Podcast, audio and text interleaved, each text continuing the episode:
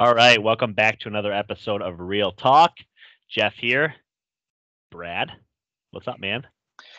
What is going on, dude? How are you? Dude, I'm uh truthfully, arrogance aside, cockiness aside, um, confidence aside, I'm just like on a football scale, all time high. This is this is a great Yeah. feeling all the way around. I feel like my teams are playing great ball right now.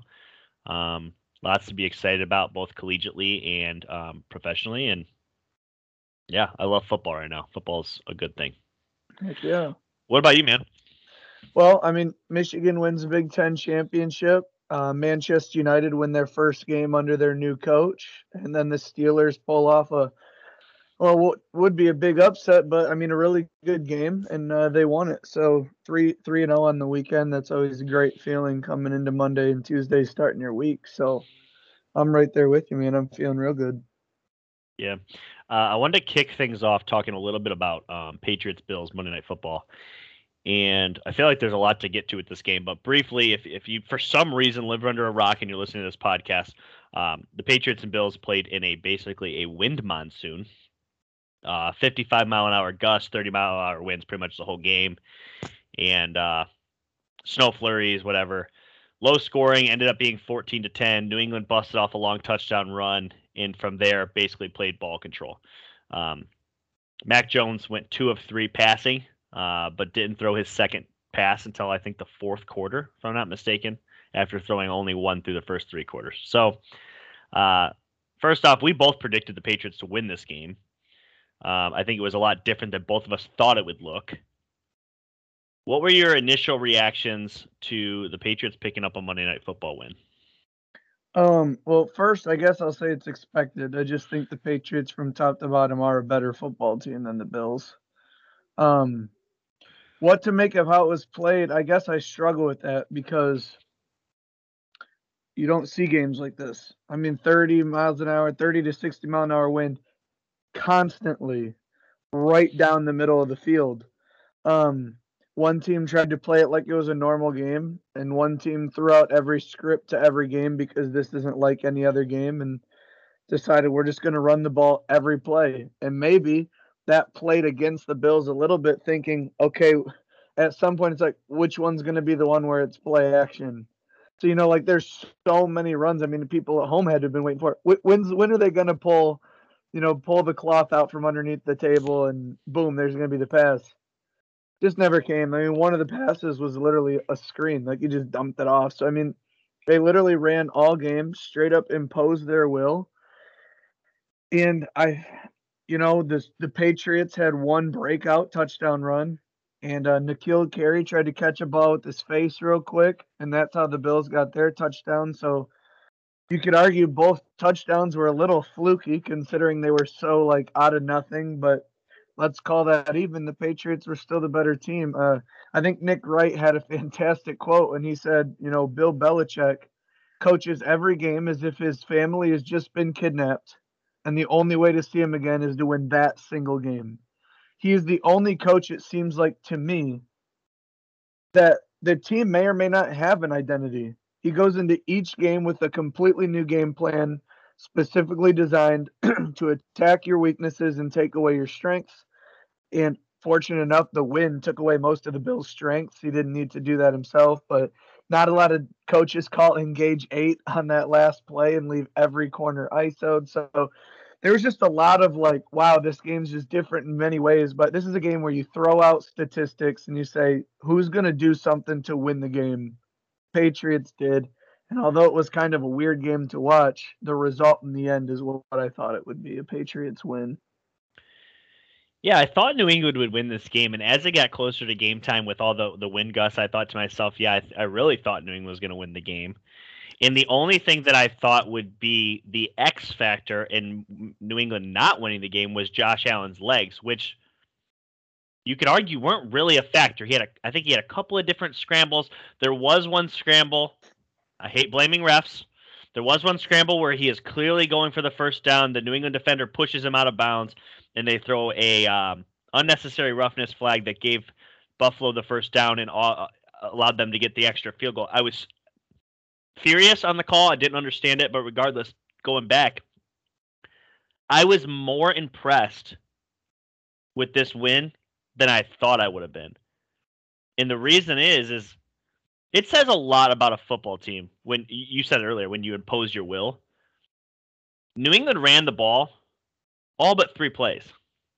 There gets it's it's very clear on film. They started to stack the box. They understood, okay, New England's just not going to throw the ball tonight. It got to that point. Once you into the second and third quarter, they just understood we're no longer going to try and they're not going to throw the ball. You couldn't stop them. They were still getting their yardage, and it's like, in my opinion, that says a lot about a team's running game when it's like, well, you know, we're going to run it, but you're not going to stop it. They were able to get field goals they were able to obviously have the one big run as you alluded to, which is definitely one of those things where maybe you throw that out the window. But um, Damien Harris ended up getting hurt late in the game after a big run. I just thought New England defensively put up a masterpiece. Again, it's wins, so I'm not trying to say like they shut Josh Allen down, but he was 15 to 30. Wind is obviously a factor, but at the same time, it's like they could have ran the ball. But what have I been saying about Buffalo now for a year and a half? They don't run it. They're not good. Um, right. And, and, New England was the difference there. It, it's it's a little bit of a question mark on. Uh, I know you're trying to keep up with today's league per se, but you know Buffalo's built their team to really not be successful in their home environment. You think about how much football matters this late and getting off to a bad start could this nip them in the butt again. I mean, the Colts went up there and jo- Jonathan Taylor had five touchdowns on, on the Bills, and then you have the Patriots who run 45 or something like that plays, and and they're able to come away with a win. And it wasn't pretty, but the the Patriots aren't interested in pretty wins. Everyone knows that, and I feel like a lot of teams wish their team were. You know, a lot of times you watch a game and you say, "Hey." If that's what that team's good at, why wouldn't we try and take that away? You know, given and the Patriots just don't do that. So the wind was something, the game was something, not throwing the ball, throwing the ball, running this and that. But in the end, there is one stat that always matters, and it was 14 10 for the Patriots. And in the end, I'm not shocked. Um, I will say I'm shocked that they're number one in the AFC. However, where their records at, I kind of predicted. I just thought there would be teams with better records at this point in the AFC. But where the Patriots are, I thought I, I looked at it very objectively, looking at their schedule, and I didn't think nine and four was something I would be shocked with, and I'm not. However, I just I'm a little shocked that the the Chiefs, even the Bills, maybe the Chargers, Ravens, the Ravens, you know, Tit- Titans got injured. They were on a roll, but say what you want, they're the number one seed, and if they lost that game, they would have been the number five seed. Same with the Bills, so it's huge. They have a two game lead over the Bills and they play the Bills. Everyone's going to get to see them on a Saturday night, so they will be an ISO game. And the Bills, they've got the Buccaneers this week while the Patriots are on their bye. So that's not an easy game. So if they don't take care of the business against the Bucks, they could be looking at a real, real uphill battle here. And the Patriots, whether they get the bye or not, will at least host a playoff game or two, and that's scary two more thoughts before we move on from this. There's been a lot of talk that New England was was scared to let Mac Jones throw the football. I think Bill Belichick was scared to throw the football. I don't think it had anything to do with Mac Jones. I think he was scared to throw in a windstorm. Um, he also said in his press conference that had the score been different, they would have thrown the ball. They were prepared to throw the ball. They had passing plays called or ready to go they didn't feel based off the game plan they needed to change anything because A, they had the lead the entire game, and B, Buffalo was throwing it and they weren't having success. And I don't think anybody's arguing Josh Allen's better than Mac Jones. So, and Stefon Diggs is better than any wide receiver New England has. It's just one of those things where Bill Belichick won the game. That was a Bill Belichick game. Uh, yeah, he's, second, he's the best coach in the NFL. Yeah, not close. Second thing that you just uh, alluded to, um, the Bills are in trouble, and I'm, I'm not trying to you know rain on their parade, but they have Tampa, they have Tom Brady, whatever you want to say. Tom Brady's record is like 32 and three against Buffalo. It's very good. Okay, um, it's the best single record any person has against any one team. Uh, it's even better than Roethlisberger over the Browns. It's very good. Bills have a challenge with themselves this week. Next week they have the Panthers, a very winnable game. The problem is, is they must go two and zero oh in these next two games if they don't want New England to be playing for a T-shirt when they play in three weeks. A T-shirt meaning for the division title. Um, it, it, it, this becomes huge for the Bills. They've they've basically backed themselves up into a corner, and now they have two huge games for themselves before they play New England in late December. Um, one one little something. We're not going to get into it, but just heed the warning. I feel like you're overlooking the Colts. I'm not. Too, I am not. All right. It has nothing to do with New England. New England can still lose to the Colts. It does not matter. That game actually doesn't matter. It's I see what you're saying. If, if Bills lose, it's 100% of the Bills. The Bills must go 2 and 0 for it to not be a t-shirt game. It has nothing to do with New England. Right. New I England still, okay. Yeah. I am not overlooking the Colts. I think it's going to be a great game. Um, it can't wait. Definitely, it. it. definitely helps the Colts that they're at home, uh, but it helps New England. They're coming off a bye, so huge, huge matchup on a Saturday night. By the way, it'll be the only game on, so the whole world can see it. It'll be very fun. Um, one more thing before we get going. What was I just about to allude to? Was it either Patriots Bills or did you, were you moving into uh, Steelers Ravens? I felt like it was about the Patriots, but it doesn't matter. Oh well, moving on. So, Steelers, you just alluded to, they got their big win this week. Uh, both of us predicted it. I think I was a little more confident than you were, shockingly. But um, Ravens went for two. First off, right call, wrong call. Um, along with me not, not being confident, I picked them in my spread league and my straight up pick'ems league. I just have a hard time trying to no find the bias. Huh? We'd do that no matter what. Against the Ravens, you, I just pick well, your team, right? it's, it's just hard for me to find that balance between bias and fandom. Like it's hard. Like I, I don't want to cross that line. But anyway, um, it was absolutely the right call. It just sucks that they're not as good as the Steelers. You know, that's just the only thing. So, I guess no, I'm just kidding. Uh but so their team's way too injured, and that's part of you know we'll get to it in our top tens and things like that. But the Ravens are just players are dropping everywhere. They were before the season, they were a little bit during the season, and they are now. Um, I will say this: you you try and win that game right away because I feel like your chances of converting a two point conversion with Lamar are higher than a coin flip, and both offenses were moving the ball pretty well. The only problem is, is you ran the play to T.J. Watt's side. I don't understand why you would do that. Maybe it's because Lamar's right-handed, but the play was blown up, forced a sidearm pass. Someone might say it's catchable but players are running in right on him. Even if he catches that, it's who knows if he even gets in. But um, when he went for two, I didn't flinch in my living room. I was like, we expected this. Let's go. You know, big players make big plays. Minkah and TJ both were exuding confidence all game. Cam was having a good game. All of our big players were on point. And of course, he's going to try and go to Mark Andrews on TJ's side, and you know, players are going to make plays. So it was the right call. I don't think anybody should look twice on if it was the right call. It just didn't work out, and that's just football. Sometimes it doesn't work out.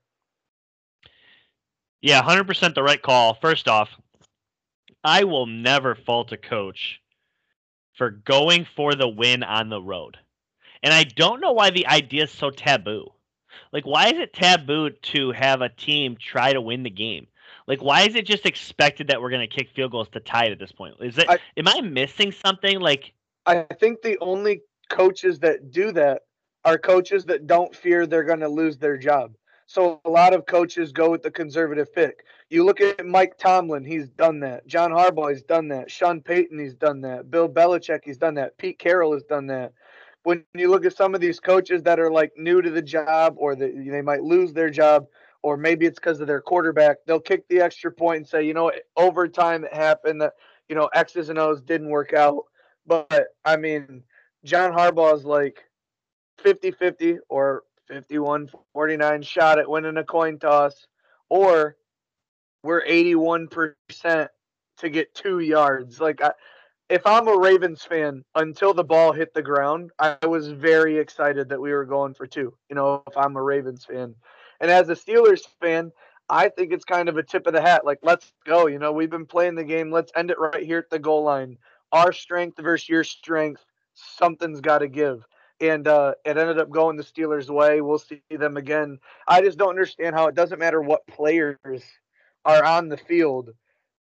it's exhausting that it's always got to come down to less than like four points. Like I just don't understand why that happens that way. But who knows? It, it, a lot of it, a lot of it has to do with at this point, John Harbaugh and Mike Tomlin have been going head to head now, regardless 30, of who the quarterback is. Thirty times. Last night was the thirtieth time Mike Tomlin went up 16-14. It was uh. So it was, literally a long time these two have been battling in this league, and I mean, both have Super Bowls, both have division titles, both have playoff wins. I mean, this is a huge rivalry. We've we've argued about this. This is probably the best rivalry in all of football, and and rightfully so. So, um, I just thought it was the right call, and honestly, it was almost really the right call because had he if he throws that ball just a tad softer, it's caught and it's going in. And it's and it's a W. So, um, the one thing I will say is the Steelers continue to be a matchup nightmare for Lamar Jackson. Lamar Jackson has continuously put up subpar performances against them, and I don't think it's by accident. I think it's obviously a lot to do with the Steelers' defense and um, the way that Mike Tomlin just confidently calls games against them and isn't going to be intimidated by how Lamar plays. The Dolphins committed a little more, but you have to blitz and force Lamar to throw. Your edges have to contain and you have to blitz. The benefit for the Steelers is that if they rush five, that means Heyward and Watt are one on one which are both mismatches. So the Steelers have a luxury of doing it with less players, but the Dolphins showed, hey, we're going to take one guy out of our DB and we're going to have a safety blitz every play. And 20 they won by like 15 points or something like that on a Thursday night. And I'm yeah. not saying Lamar can't beat that because if he gets free, that's a lot of guys already behind him. But more often than not, you saw Lamar would move the ball down the field Minkah with a second interception or an interception in back-to-back games. He is prone to making mistakes. The Browns can do that with Clowney and Garrett. Four interceptions. How they didn't win, I I don't know. But the thing is, is there is a way to not beat or figure out Lamar, but that's the way to make it difficult. And if you're not going to play that way, he's going to run and and he's going to start to find his comfort, and you just can't do that. But the Steelers get a win. Why the entire AFC North is on a one game losing streak outside of them. So it was a big, big win with the Bengals and Ravens going down. TJ Watt, everyone's talked about how he's missed two games. Also, in the game he got hurt, it was at the end of the first quarter. So he's missed 11 quarters and leads the league in sacks by two. So he's just, it's so crazy to have someone so dominant so consistently on the defensive side to be able to change games. So, again, you ran the play and you turned right. I mean, TJ Watt's right there. I mean, it's just right call, didn't execute, but this division's going to be wide open for the rest of the rest of the year. Any one of these teams can still host a playoff game. The one thing I will say, and I, maybe you have it in front of me, where, where are the Steelers at currently in the AFC standings? They are third at six, five, and one. No, that's the AFC North. Where are they in the conference? Oh, they are eight. Um, I don't have it in front of me, but last time I saw it, they are the first team outside the wild card. With they are. The, so I, I have it now. Bills yep. and Chargers, and the Steelers hold the tiebreaker over the Bills. Yeah. So you get the you get the Bengals one more time. You hold the tiebreaker over the Bills. I don't believe you play the Chargers at all. Bengals again. They beat us twice.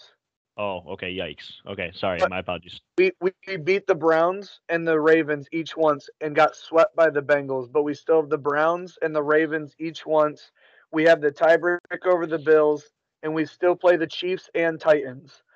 Hard games. Titans are a little less hard without Derrick Henry and potentially without AJ Brown or Julio, but at the same time, those teams each, all of them, are one or two games ahead and we get to play all of them. It's all right in front of us. We still hold our own destiny. It just looks a lot more difficult than it is for some teams.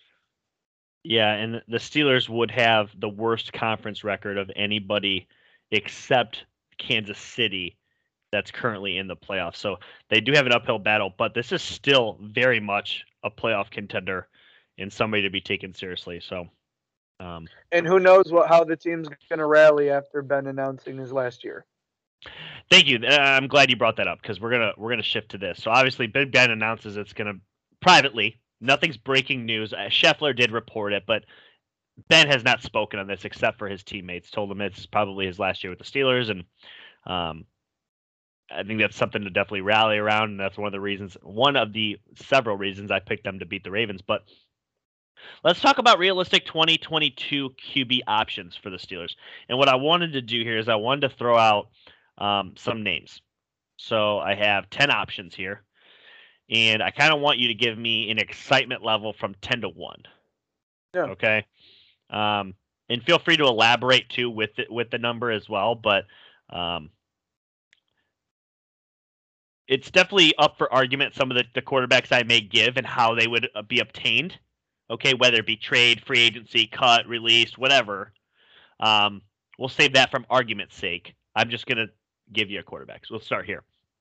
Um, currently on the roster is your starting quarterback. So that could be either um, Mason or Dewey. Mason. Thank you. Yep. So Dwayne Haskins or, or, Mason Rudolph. What is your excitement level going forward in 2022 with one of those two guys? Um, my excitement level would be a three. Um, I'm not going to go as far as to say a one because fully handing over the team to one of these two, maybe they break through. Small chance, but maybe they could.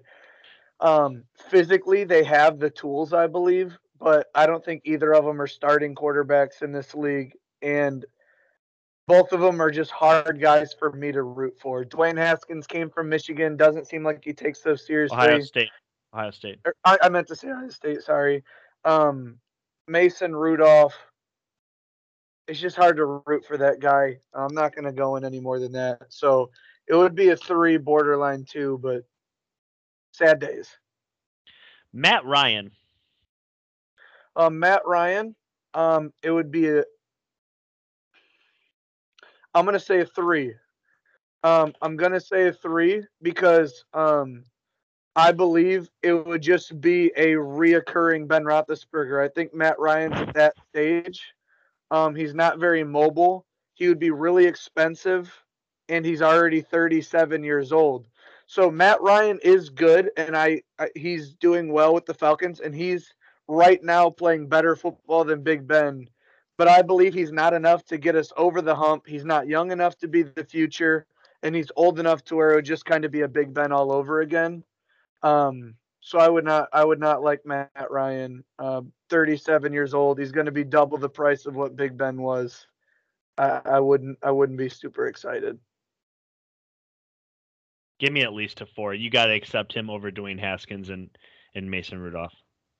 Come on. They're going to be cheaper options, and the quarterback's not going to be the difference maker with Matt Ryan. I don't think at 37. Honesty. All right. Brad is your American honesty broker, guys. He never lies. Hey, I'm just uh, trying to. Hey, no, Matt no, Ryan. It's all good. It's all good. Daniel Jones. Daniel Jones has mobility, upside, but I just feel like he has all the weapons he could have over there at the Giants. They've got a pretty good roster, and he can't get the job done. Um, how much does he? Uh, this one I'll give a four. there is a talk that his his option would be declined, therefore he'd be a free agent. Money would be obviously on the table. I'm gonna say a five because I wasn't totally against the Daniel Jones pick when he came into the draft as much as other people were. Five is not a great number either, but Daniel Jones is mobile behind a rebuilding offensive line. We're a running back team first with Najee Harris. Um, and he's got a great defense, but his turnover issues scare me. I don't think he's that big of a difference maker, but there is upside. Maybe he didn't live up to it because of the Giants. Maybe it's on him, but it would just be a five. I, I really wouldn't be. It would be. We'll see. It would be a we'll see. Tua Tagovailoa.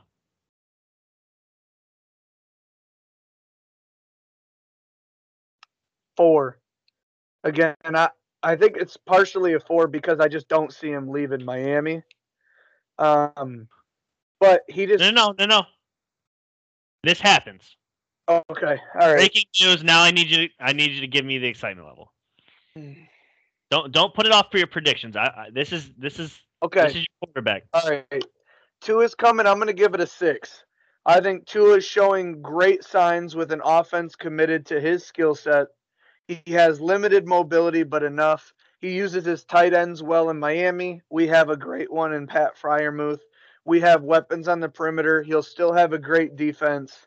Um, I see Tua turning into doing good things here. Um, so I would be at a six with Tua. I would be more on the positive side. I think there's a lot of upside with him. I've been higher on him than most people, I think, in the past past few months. All right, so I have ten options written down. Of the ten, I believe those last four that I just led you, including the guys that are on the roster, are the least likely. But I wanted to get some names out there that people maybe aren't thinking of. Um, now I'm going to go with the ones that I think are just as likely as any. Jimmy Garoppolo.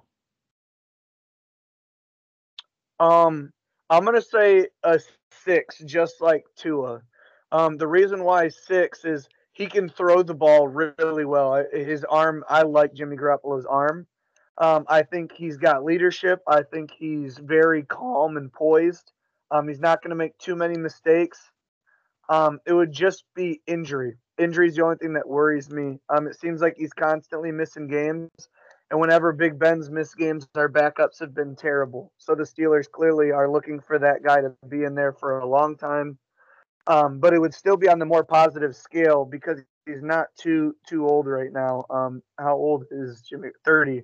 So he's still got the better part of at least six to eight years left in the NFL. So um, I think it would be a six. Him and Tua are about the same for me. Different styles a little bit.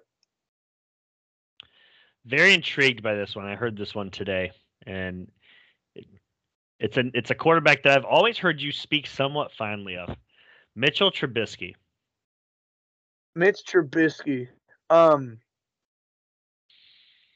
I would be. I think I would be. Hmm, people are gonna think I'm crazy. I think I'd be a six. It's still better than than pot than negative. Um, the problem is he can't hit the deep ball, and a lot of the Steelers' offense is predicated on the deep ball. I like his mobility. He's a big body. Um, I think he's had flashes of what he potentially could be in the right situation. The Bears, I mean, that was just a nightmare of a situation. Everyone calling for his head. They traded up, you know, in the draft to get him. So I think he was behind the ball. But he does lack throwing ability. But I mean, maybe as a bridge guy to our next real franchise quarterback, he would be a better option than anything we have. So I would be at a six, but I'm not hoping to hear Trubisky's name. All right. So, um, like I just said, the first four I read, I, I don't put those very likely. Uh, Jimmy and Mitch, I think they're, I think there's a good chance of any. Um, but these next four options, I think, are probably the most likely of any others. Okay. Uh, quarterback from the draft. Now, first off, just knowing you're going to draft a quarterback, you don't know who it's going to be. Just knowing the the Steelers are saying we're not trading for anybody, we're going to draft a guy. Give me your excitement level. Eight. I think there's a, I think there's a few guys in this draft that could do it. Um, Matt Corral, Kenny Pickett, Desmond Ridder would be the top three on my list. Any particular order?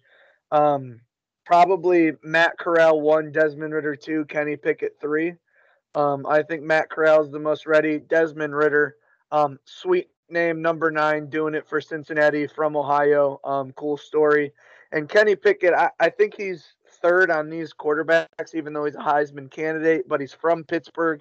He's already playing in the stadium. So, but um, I would be very excited, especially if we got one of those guys in the second round. I don't know how likely that is. Haven't really dug into the draft, but anytime you draft a quarterback in the first round, you've got to be excited that you have a chance to have the franchise. And knowing that you drafted him, the organization really likes him and is behind that guy. So, eight out of ten if we were to draft a quarterback. Deshaun Watson. Ten out of ten. If the uh, if the cases are resolved.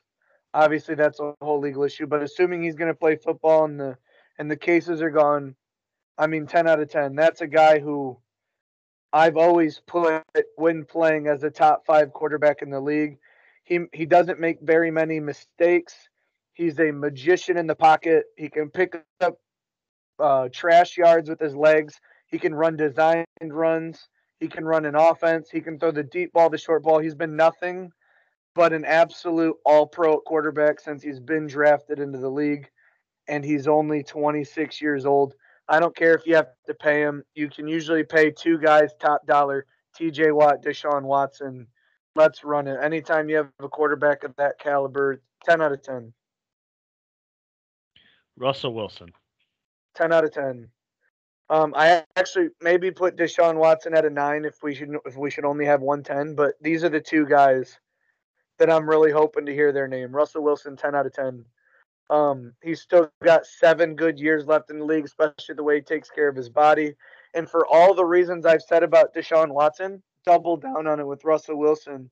Deep ball accuracy, mobility, read a defense, leadership, veteran, you know, presence in the locker room, has a great defense. And I know they're not the same caliber names, but look at it how you want. DK Metcalf and Tyler Lockett, Chase Claypool and Diontae Johnson are similar style receivers in terms of the routes they excel at and how they play. So Russell Wilson, I think, would have somewhat familiarity with the offense. And we can afford that guy because every single person on our offense is basically on a rookie deal or a one year deal. So we have all the we have a lot of cap space, and I Russell Wilson, ten out of ten, man, would love it. Last one here. This is probably the name that everybody assumed I would have started with, but here we go. Aaron Rodgers. We're gonna go nine, eight to nine. I'm leaning more eight to nine than ten to nine. Um, Aaron Rodgers, out of all the names, is the best quarterback you've just named. I, I don't think that's crazy to say. Or none. The, anywhere he wants, however he wants, from any position he wants. He is total magic. The only downfalls are he's 38 years old. So, like, how much time do you even have left to pay a guy like that? And secondly, he's an interesting attitude in your locker room. I don't know if he would gel with the guys in our locker room, especially on offense.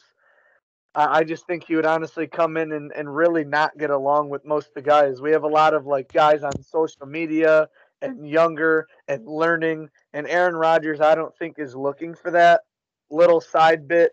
Aaron Rodgers to the Saints is what I would think if the cap space could work. I think we talked about it briefly. It probably won't. But Aaron Rodgers, if he came, don't get me wrong, eight or nine, man. Like, let's go. We got Aaron Rodgers, but that means we have a two to three year Super Bowl run. I'll be more excited with Deshaun Watson, Russell Wilson, knowing that for the next eight to 12 years, we have a guy under center that can literally beat you himself, even if the play calling's not right or this isn't right, that's not right, can just do it. So those would be. And, and you'd have the best quarterback in your division again. Yeah, with either of those last three named. It's been it's been a while since that's been the, case for you guys. So. Yeah. Uh, moving right along here, something I wanted to touch on. Um, so the 2020 salary cap was somewhere in the vicinity of I believe 198 million. Don't quote me, but it was right around there. Uh, for the first time in a long, long time, the salary cap for this year dropped. It dropped drastically. Uh, currently sitting at 182.5 million dollars that teams are using to spend.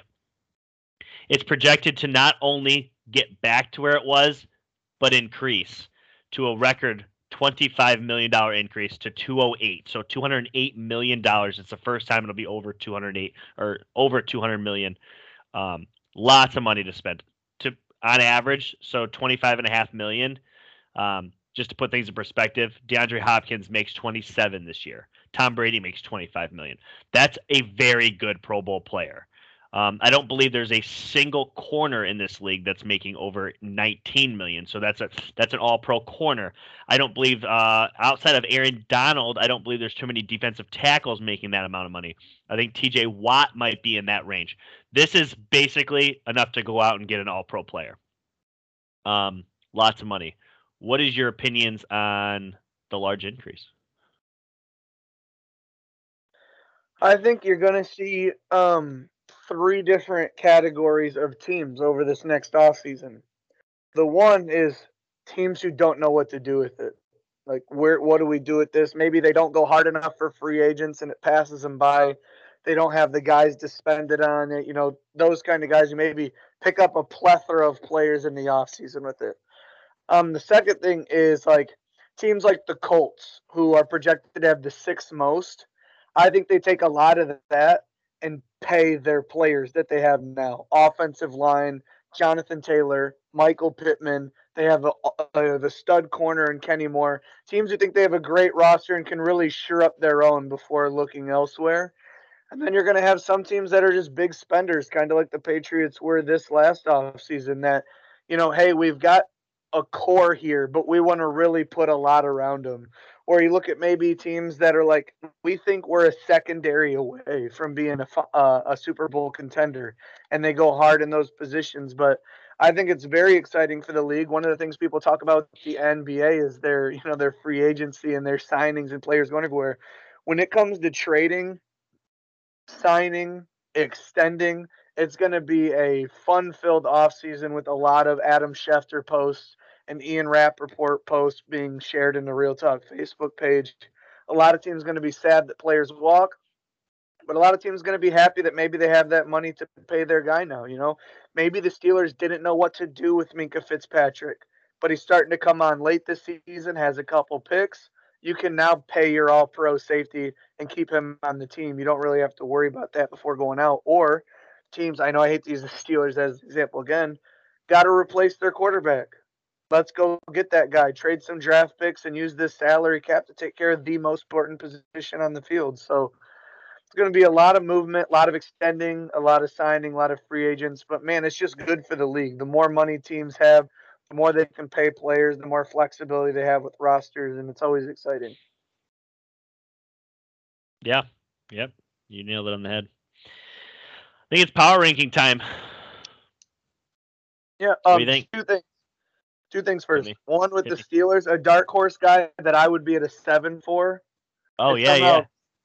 If Taylor Heinicke got away from Washington, like I said, I don't think he's the best quarterback, but he's younger, and that dude's a warrior. I just love watching him fight every Sunday, and I think he's just got some kind of quality that like you can just attach yourself to that guy and really root for him.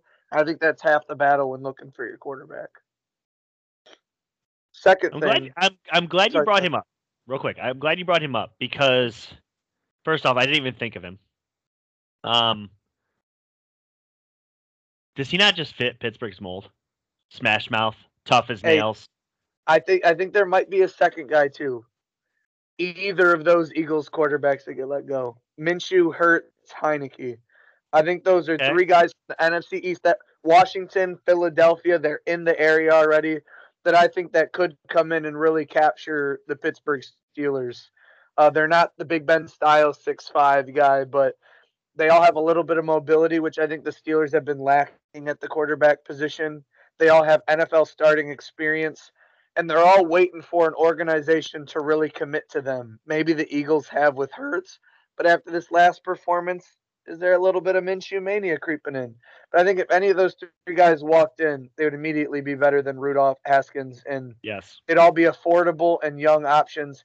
If what the reports are true, that the Steelers do not plan to go through the draft, they want something that they've seen on the field. I don't want like a Drew Lock or Teddy if one of those guys leaves. But um, Heinicke Hurts Minshew. If somehow Derek Carr gets away from the Raiders, those are a lot of guys I've also thought of in the mix. Okay. Uh, well, let's uh let's get down to the power rankings here. I uh going through this week, I I'm all over the board. There's teams that probably shouldn't still be there, but the record stayed otherwise, and there's teams that maybe had some momentum and then lost, and I'm all over the board. But here we go. I feel like every week it's really hard to give a 10th spot and then drop that team out. So what I've been doing these last couple weeks is I've either been giving an 11 team power rankings or I've been doing a 10 slash. I'm doing another 10 slash this week. Uh, tied at 10. A better football team in a growing football team. Just because I didn't want to leave a really good team out, but I didn't want to leave a hot team out. Does that make sense? Mm-hmm. Tied at 10, I have the Baltimore Ravens and I have the Washington football team. Washington football team's red hot. You just talked about it. Taylor Heinicke, that defense, um, a team that I have basically dug my foot in and said they're not very good, they're not improved. well, they're catching fire just like they did late in the se- uh, season last year. They're they've gotten much better. Um, I believe they are currently just on the outside looking in of this playoff spot, the eighth seed. I'm sorry, they're the sixth. They are currently a playoff team. The Washington football team, I repeat, is currently a playoff team. And the weird weird thing, we talked about this a couple weeks ago with the Ravens. They've only played one divisional game and they won it. They're on a win uh four a, they've won four in a row. Have their schedule. Hit me, hit me, let's go. You know we love Cow- doing this. Cowboys, Winnable, Eagles, winnable. Cowboys. Okay, stop right there. So right there, that's all we need to know. Those next three games determines the outcome of this season. Period. Period. But keep going. Cow- Cowboys, Eagles, Eagles. Cowboys. Cowboys, Eagles. Stop it. You, that's not their schedule. Giants. It's their last five games, all in division. Cowboys, Eagles, Cowboys, Eagles, Giants. That's their last five. This team legitimately holds their own destiny. They have nobody to blame but themselves if they don't make the playoffs. They're two games behind the Cowboys in record, six and six to eight and four, and they play them twice. It is they control their own destiny. 100% control their own destiny. Keep going. Um, absolutely wild. So I have them tied with the Ravens, who, despite a loss, okay, they're still eight and four. Weirdly enough, they started one and zero in their division, and now they've dropped two in a row. Um, but they are five and four against the conference. They are five and four against the conference, and at this point, they're worth being number ten. Number nine, though, I was super impressed with this team over the weekend. The Chargers. They've been so up and down. We've been super high on them. We've been super low on them. I think I'm just starting to get lukewarm with them. They're a good football team. And when they don't have a defensive lapse, they're hard to beat because they score on just about everybody. Um, I like them at nine. They're currently a playoff team, by the way. Uh, sitting, they're the five seed. Sitting at number eight on my list. I can't leave this team off, even though they're the most decimated team in the league they still have enough wins to brag about. It's the Tennessee Titans. They they definitely have a case for being off the list because it is a power rankings. But as of right now, I have to have them at eight. Number seven, number seven, the LA Rams. Jeff, they only beat the Jacksonville Jaguars. I know, I know, but they are the Rams. They are eight and four.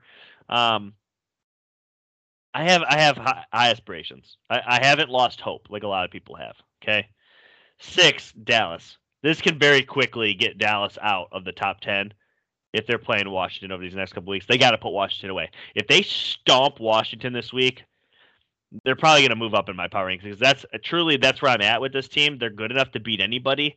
We'll prove it because now it's put up or shut up. Number five. And the reason I haven't crowned this team like everybody else, and I stated it earlier in this pod, I don't think anybody caught it.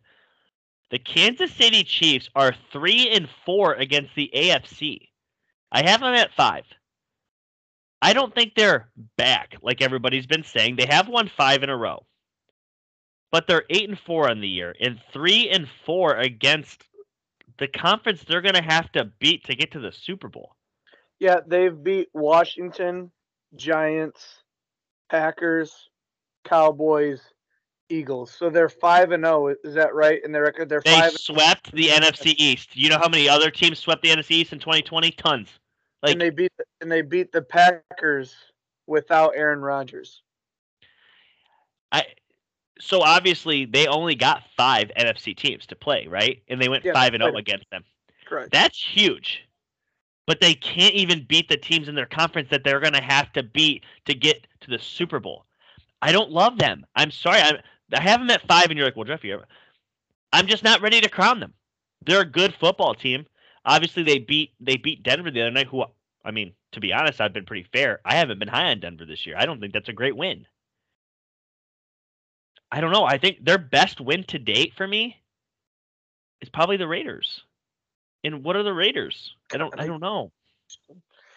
I I don't know. I just I have them at five. I'm probably contradicting myself. I should probably have them lower. But um, if they play the Chargers again, what happens if the Chargers run them?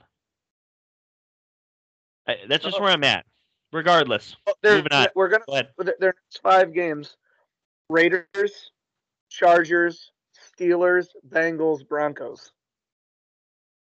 All teams trying to scrape into the playoffs in the AFC. Three three of them in division. Here's the thing. They have five games left, right? You just said that. Mhm. Three and two. This is a good football team. Two and three, they're not. Sorry, you lucked out by going five and zero against NFC. You go two and three in your next five, and you get in the playoffs, which they would. They would get in the playoffs with ten. With, with the way the AFC is, they're getting in with two win, two more wins. But I'm sorry, I'm not. I'm not going out on a limb and, and crowning them like everybody else is. I'm just not there. Um, four, Green Bay. Uh, they're on a bye this week, but I think I had them at four last week. I keep them here. They're just as good as anybody. Um, I just don't like them over these next three teams. Number three, Tampa Bay. Uh, Tampa Bay. I mean, after beating the Colts in a comeback from behind victory, Tom Brady just owns the Falcons. This is what he does. It's he owns the Bills, he owns the Falcons, he owns the Jets. It's just it, it is what Tom Brady does. Um, I have at three, and they seem to be as healthy as they're going to be this year.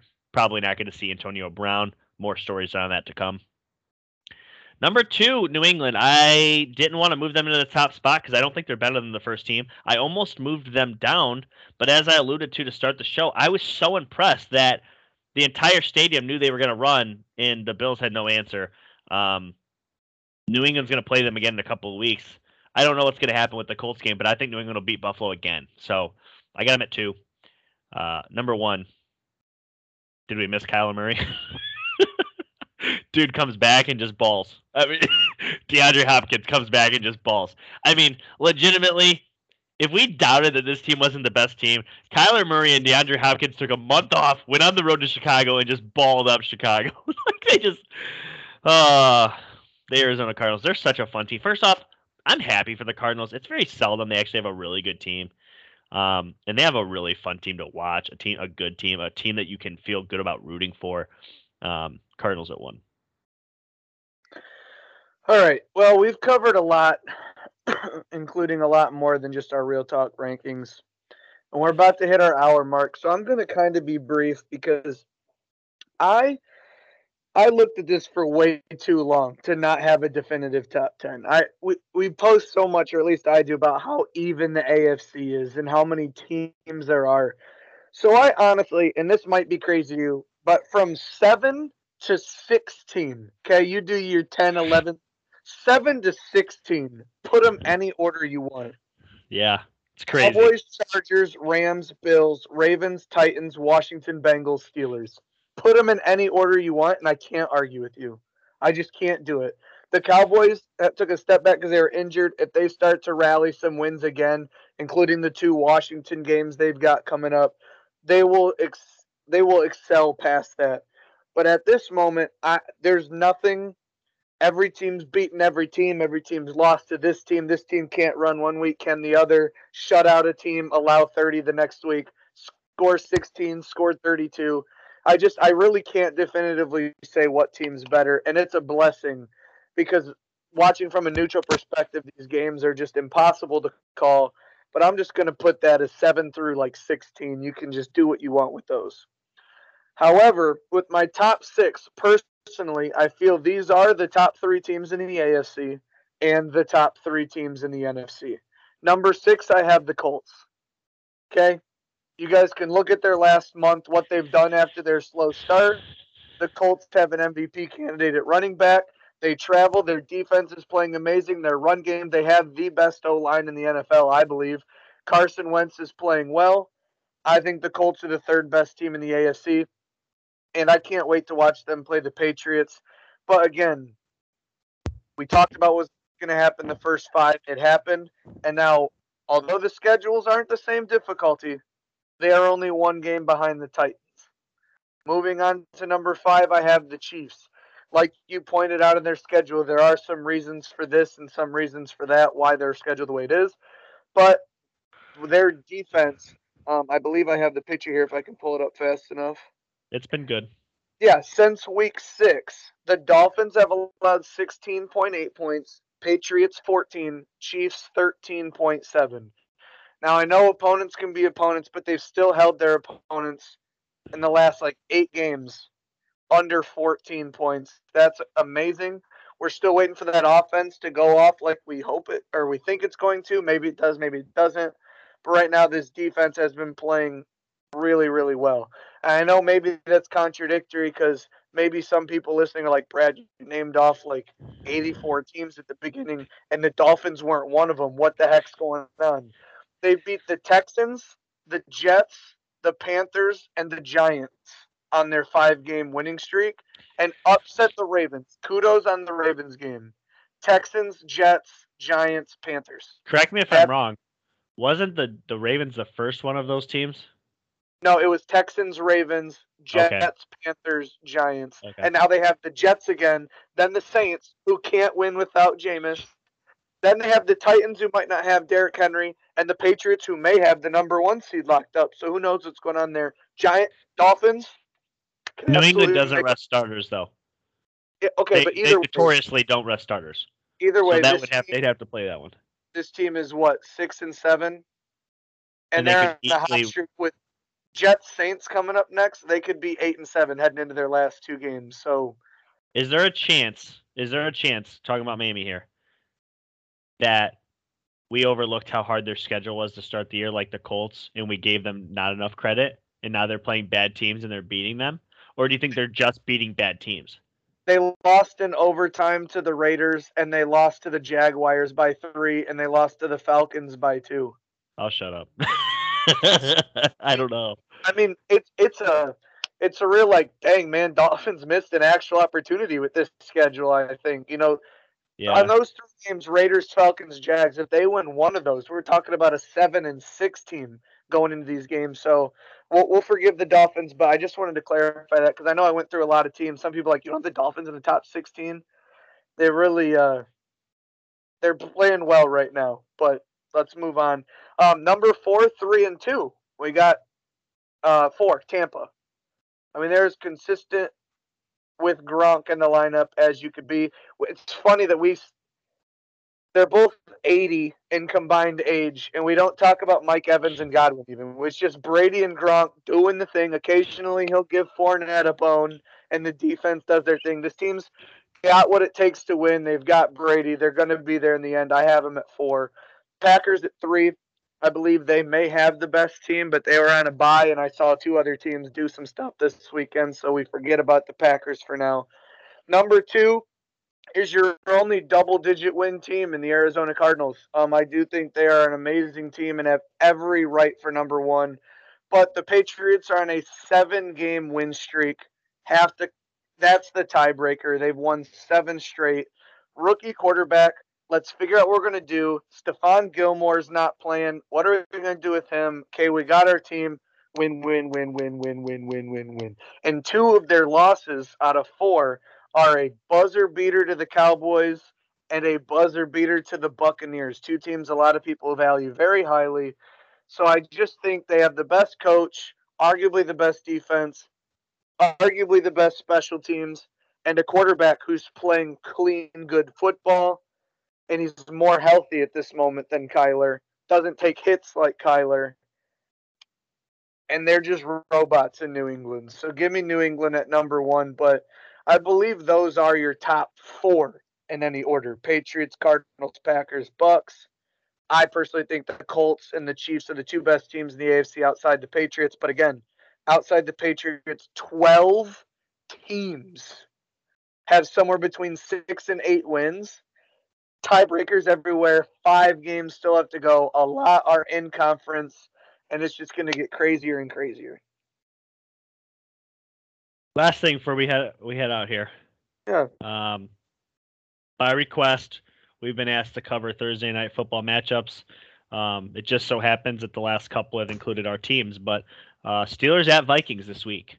Steelers coming off a pretty big win. Vikings coming off a, a uh, yeah, it's a bad loss. They lost to the Lions. They gave the Lions their first win of the season. Um, where are you at on this one? One team tied the Lions. Um, no, realistically looking at it, the Steelers are playing pretty good football. They've lost some games, sure, but outside of playing the Bengals this year, they've played every game good. The Bengals seem to have their number this year. Pains me to say that, but the Bengals have beat us twice and by many a score. So you look at the Vikings, Dalvin Cook out, Adam Thielen out, their best pass rusher Danielle Hunter out, their best middle linebacker Kendricks out, Patrick Peterson their best corner didn't play last game. Uh, I think it was another guy. I don't know if it was their second safety or their third corner, but one of their top two corners remaining was out. The Vikings are hurt. Kirk Cousins is a statue. TJ Watt, humming, Minkah, a pick in the last two games. The defense is playing well. Big Ben in the farewell tour gets to play a injured weak defense that seemingly gives up a ton of points. I can't wait for the Steelers to beat the Vikings pretty big on primetime football. Kirk Cousins already shrinks in the spotlight. I think the Steelers actually, three weeks ago, I would not have been this confident, but the way things are shaping up, the Steelers, I believe, are about to go up. I think the Steelers are going to beat the Vikings. They can play the Chiefs head to head, I think, very well the way they're playing right now. Titans with no Derrick Henry, give me that one too. Browns give it to me. Ravens give it to me. You know, I forget who said it on our Good Morning podcast, but he said It was Tom. Tom, he said Steelers went out, man. I'm looking at the schedule. I think at worst we're three and two, and I don't think one of those losses are the Vikings. So I can't wait to see what the Steelers do. Hopefully we sneak in the playoffs. Can't wait to see how that goes. But Bengals, Joe Burrow, hands the size of a bowling ball. Ravens, people are starting to blitz Lamar Jackson teams on the down. Browns, quarterback should be basically in a wheelchair. The man's just hurt all over. Steelers could still do this thing, man. We could still see a Heinz Field game in, in January in the playoffs. Well, I, I feel like I brag about this, and I'm going to have to actually look up what my record is um, calling Steeler games this year because I feel like I've been really good at predicting them. But I'm taking the Vikings this week. Vikings are at home. Uh, they just come off an embarrassing loss. And I just don't think that the Steelers have. First off, Mattison is an underrated replacement for Cook, and Justin Jefferson has been absolutely terrific. Uh, Kirk Cousins on a Thursday night does worry me, but they're at home. Um, Steelers maybe overconfident in this one. I like the Vikings to pull off an upset 24 21. Sorry, buddy. Sorry.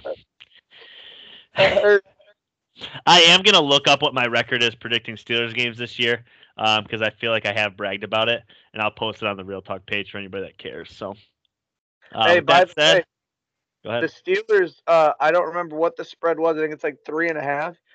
Steelers are underdogs this Thursday with a better record and a more healthy team going to Minnesota this Thursday yeah. night. They're three and a half points, I think. Minnesota's a tough place to play. We talked about that. The home teams are three points in the spread, so they're 0.5. They're basically in this. Yeah. But Big Ben farewell tour, shoo. Hey, that's that's huge. That's some juice, man. That's some juice. Well, guys, we went almost an hour. Um, it's been real. We gave you everything we got. Hope you guys dug it. Uh, catch us Sunday for the live show. Real talk. Yep. Go Steelers, baby.